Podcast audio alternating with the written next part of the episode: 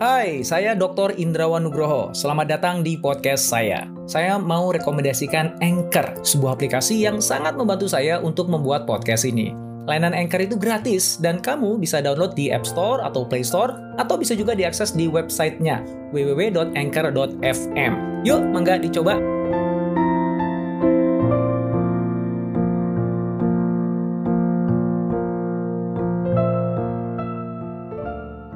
Januari kemarin, Microsoft baru saja mengakuisisi perusahaan game Activision Blizzard dengan nilai 68,7 miliar US dollar atau setara dengan 985 triliun rupiah.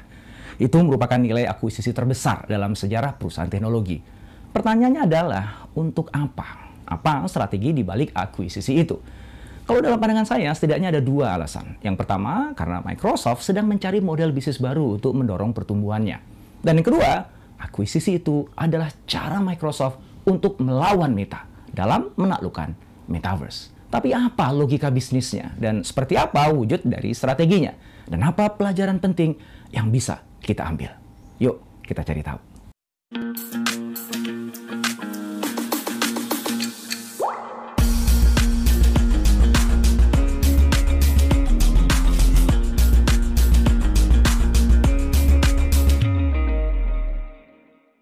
Layaknya perusahaan teknologi raksasa lainnya, Microsoft sudah biasa melakukan akuisisi. Di antaranya akuisisi Skype senilai 8,5 miliar US dollar di tahun 2011, yang pada waktu itu merupakan akuisisi terbesar dari Microsoft.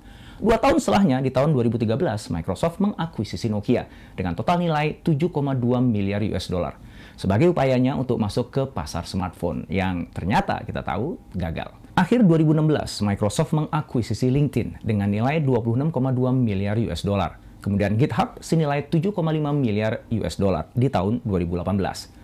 Namun akuisisi terbesar Microsoft, bahkan terbesar di sejarah perusahaan teknologi adalah akuisisi Microsoft atas Activision Blizzard senilai 68,7 miliar US dollar atau setara 985 triliun rupiah. Kesepakatan akuisisi ini menarik perhatian dunia, bukan hanya karena besarnya nilai uang yang terlibat, melainkan juga karena itu melibatkan dua perusahaan raksasa di industrinya masing-masing. Microsoft adalah salah satu perusahaan terbesar di dunia. Nilainya adalah 2,6 triliun US dollar. Sementara Activision adalah salah satu perusahaan game paling terkemuka di dunia dengan kapitalisasi pasar sekitar 62 miliar US dollar. Sepakatan itu telah disetujui oleh Dewan Direksi kedua perusahaan dan diperkirakan akan final pada 2023. Activision Blizzard akan menjadi entitas saudara bagi Xbox Game Studio di bawah divisi Microsoft Gaming dengan Phil Spencer sebagai pimpinannya. Sepakatan itu juga akan memungkinkan Microsoft untuk menawarkan seluruh game Activision Blizzard pada layanan Xbox Game Pass-nya. Activision Blizzard Inc. adalah perusahaan induk video game Amerika yang berbasis di Santa Monica, California. Didirikan pada Juli 2008 melalui penggabungan Activision Inc. dan Vivendi Games. Activision Blizzard memiliki kekayaan intelektual yang menjadi daya tawar utamanya. Di antaranya adalah serial game Call of Duty, Crash Bandicoot, Guitar Hero, Tony Hawk, Spyro, Skylanders, World of Warcraft, StarCraft, Diablo, Hearthstone, Heroes of the Storm, Overwatch, dan juga Candy Crush Saga.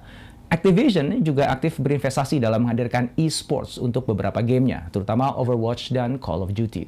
Pada Maret 2018, Activision Blizzard, yang selanjutnya saya akan sebut dengan Activision saja di video ini, menjadi perusahaan game terbesar di Amerika dan juga Eropa dalam hal pendapatan dan kapitalisasi pasar. Sayangnya, Activision pernah terlibat dalam beberapa kontroversi yang merusak nama baiknya, di antaranya tuduhan pelanggaran paten serta royalti yang belum dibayar.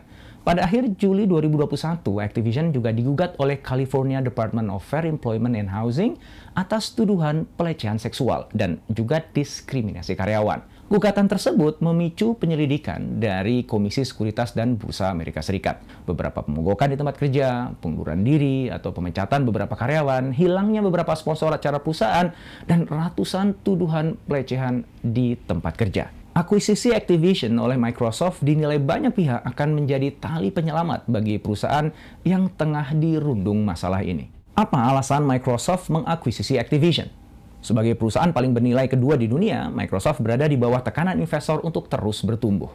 Artinya, Microsoft harus terus mengeksplorasi sumber-sumber pendapatan baru serta mencoba model bisnis baru untuk pengembangan usaha. Pada tahun 2001, Microsoft memutuskan untuk masuk ke industri gaming dengan meluncurkan konsol game Xbox. Pertimbangannya, industri game tengah tumbuh secara signifikan. Pada tahun 2005, industri game hanya dimainkan oleh beberapa pembuat game konsol dan portable dengan total pendapatan sebesar 10,5 miliar US dollar saja. Dan apa yang terjadi 16 tahun kemudian? Di tahun 2021 kemarin, industri ini telah bertransformasi jadi pencetak uang multiplatform dengan pendapatan total 180 miliar US dollar. Lebih besar dari industri film dan musik digabung jadi satu. Sejak itu, bisnis gaming telah menjadi bagian penting dari neraca keuangan Microsoft. Pendapatan dari divisi gaming meningkat sebesar 33% pada tahun fiskal 2021, melampaui pertumbuhan 18% dalam pendapatan perusahaan secara keseluruhan. Ketika proses akuisisi Activision menjadi final nanti, Microsoft akan menjadi perusahaan game terbesar ketiga di dunia berdasarkan pendapatan, di belakang Tencent dan Sony. Walaupun begitu, sebagian besar keuntungan divisi gaming Microsoft berasal dari penjualan perangkat keras konsol gamenya.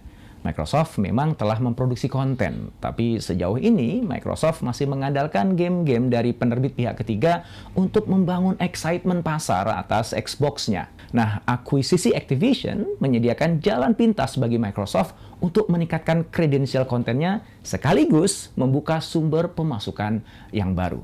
Akuisisi ini juga memberikan Microsoft keunggulan atas Sony dalam pertempuran antar konsol game saham Sony langsung jatuh 11% setelah pengumuman akuisisi Activision.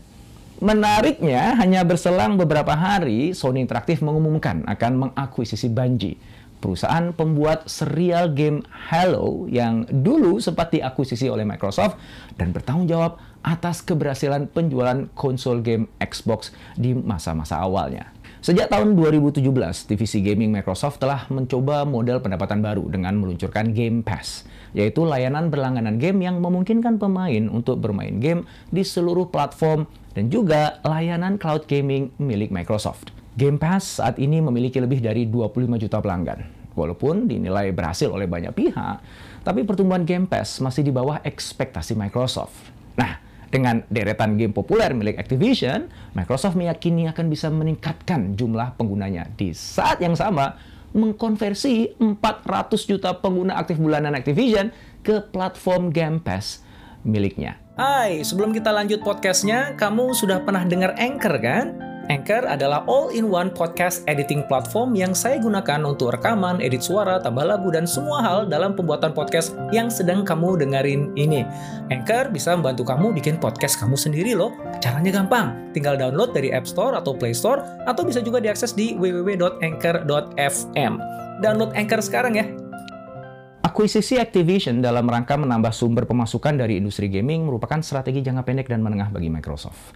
Dalam perspektif jangka panjang, akuisisi Activision merupakan bagian dari strategi Microsoft untuk menguasai metaverse, sebuah ruang pertumbuhan bisnis yang tanpa batas. Di tahun 2021 kemarin, CEO Activision Robert Kotick mengatakan bahwa ia, Phil Spencer, CEO Microsoft Gaming, dan Satya Nadella, CEO Microsoft, terlibat dalam diskusi yang didasari pada kekhawatiran mereka atas kekuatan dari Tencent, NetEase, Apple, dan Google yang semakin merangsek masuk ke dalam industri gaming. Kotick menyebutkan bahwa Activision tidak memiliki keahlian komputasi dalam machine learning dan data analytics yang itu diperlukan untuk bisa menang bersaing dengan mereka.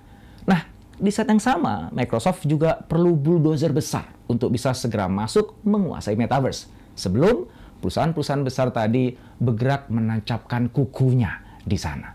Dua kebutuhan bertemu. Microsoft memiliki kapabilitas yang Activision butuhkan untuk bisa memenangkan pertarungan di industri gaming. Sementara Activision memiliki apa yang Microsoft butuhkan untuk membawa sebanyak mungkin orang masuk ke dalam metaverse miliknya. Dalam video sebelumnya, saya mengatakan bahwa Microsoft berpeluang besar untuk bisa memenangkan pertarungan merebutkan metaverse. Karena early adopter dari teknologi AR dan VR kemungkinan besar akan datang dari para pengguna komersil di perusahaan-perusahaan besar, yang itu menjadi area kekuatan dari Microsoft. Namun sebenarnya itu bukanlah satu-satunya jalan untuk menaklukkan metaverse. Jalan lainnya adalah melalui game. Saat ini sudah banyak game yang dirilis dengan format virtual reality dan jumlah pemainnya pun terus bertambah. Menurut prediksi CB Insights, di tahun 2024, penjualan perangkat AR dan VR akan melampaui penjualan game konsol seperti PS dan Xbox. Nah, para pemain game VR inilah yang nantinya akan aktif mengajak teman-temannya untuk berlama-lama di dunia online tiga dimensi yang kini kita sebut dengan metaverse untuk bermain, bergaul, dan mungkin nantinya bekerja. Itulah strategi yang dimainkan oleh Meta jadi sebelum metaverse yang dibangun Meta benar-benar mewujud, Meta ingin memastikan bahwa sebanyak mungkin orang sudah ada dan nyaman dalam ekosistem virtual reality-nya. Dan saat ini sudah ada lebih dari 200 game yang bisa dimainkan di Oculus, perangkat VR milik Meta. Dan jumlah itu terus bertambah setiap bulannya. Nah itulah alasan kenapa Microsoft bersedia mengakuisisi Activision dengan harga yang mahal. Microsoft tidak ingin kecolongan oleh Meta. Microsoft ingin memastikan bahwa ia menguasai semua jalan masuk menuju metaverse. Akuisisi Activision adalah jalan tercepat untuk mewujudkannya. Di tahun 2011, Mark Andreessen mengatakan bahwa software is eating the world. Perangkat lunak memakan dunia. Dia memprediksi bahwa perusahaan perangkat lunak akan mendisrupsi industri tradisional. Dan benar ya, kini sekarang kita menyaksikan sendiri perusahaan e-commerce seperti Amazon memakan jutaan pengecer tradisional. Airbnb memakan ribuan hotel, Netflix memakan TV terestrial dan kabel. Uber memakan perusahaan transportasi. Teknologi digital telah memicu lahirnya beragam model bisnis baru yang membuat model bisnis lama jadi kehilangan taringnya. Siapa pun yang mampu menggunakan teknologi digital untuk memberikan nilai paling tinggi pada pelanggan, entah dalam bentuk kemudahan, kenyamanan, kecepatan, atau mungkin harga yang lebih bersahabat, akan mudah menggeser mereka yang masih kekeh menggenggam masa lalu. Nilai valuasi pasar dari perusahaan-perusahaan digital ini bergerak eksponensial karena peluang pertumbuhan mereka relatif tidak terbatas mereka ringan dari sisi aset. Dan untuk mereka bisa melayani 10 kali lipat jumlah pelanggannya, yang mereka perlu lakukan hanyalah menambah kapasitas servernya aja. Well, not exactly as simple as that, tapi kurang lebih begitu ya. Nah, hal ini memberikan tekanan pada semua perusahaan teknologi untuk juga bertumbuh gila-gilaan. Tidak terkecuali perusahaan-perusahaan legend seperti Microsoft, Apple, dan Sony mereka harus terus bergerak mencari peluang-peluang bisnis baru pada industri-industri yang di luar bidang mereka. Dan itulah yang tengah terjadi. Tidak ada satupun industri yang saat ini tidak sedang diinfiltrasi oleh perusahaan teknologi. Sebut aja industri agriculture, mining, food, fashion, media, finance, healthcare, education, bahkan government. Um, government bukan industri ya. you get the point. Pada akhirnya nanti semua akan jadi perusahaan teknologi software is truly eating the world. Anda ingat adegan film The Matrix ya, ketika Agent Smith memasuki tubuh seseorang hingga akhirnya menguasainya. Nah, kurang lebih itulah gambaran apa yang tengah terjadi pada industri di dunia digital ini. Maka saya gemes ya melihat perusahaan yang masih saja beroperasi dengan mode analog di dunia digital ini. Atau profesional yang masih berpikir dan bekerja secara analog di tengah gelombang digital yang kian menggulung besar. Bagi Anda yang sudah kadung nyaman hidup di dunia analog, teknologi digital adalah sebuah ancaman yang nyata. Tapi bagi Anda yang suka cita menyambut hadirnya dunia digital, maka karpet merah peluang tergelar di hadapan Anda. Dan jika perusahaan Anda saat ini bukan perusahaan teknologi, pilihannya cuma dua, berubah jadi perusahaan teknologi atau jalin kerjasama strategis dengan perusahaan teknologi. Karena jika tidak, risikonya perusahaan Anda akan berakhir dimakan oleh mereka. Atau lebih mengenaskan lagi, dibiarkan mati sendirian.